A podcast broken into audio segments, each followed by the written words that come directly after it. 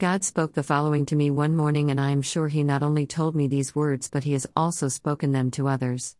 You have endured much. You have stood your ground and stayed strong in the Word.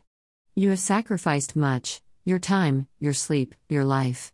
Your endurance has showed me your heart. This is just the beginning, more is to come more favor, more wisdom, more knowledge, more prudence, more of everything. Have you not heard what I did for the prophets of old? Have you not read what I did for Abraham and Sarah? You have an abundance coming, an abundance of everything.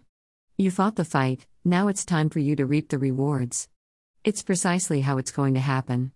The chains have fallen off the things that have bound you upon this earth. Get ready for it. It's coming.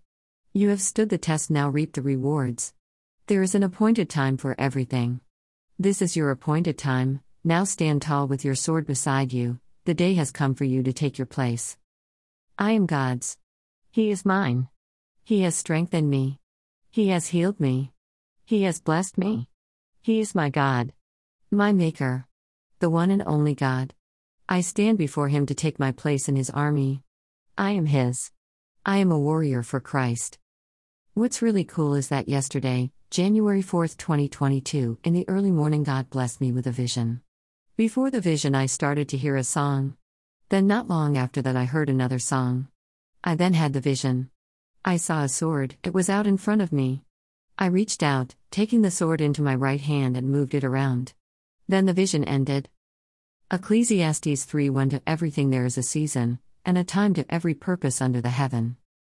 Songs included Warrior by Hannah Kerr and No More by Becca Shea.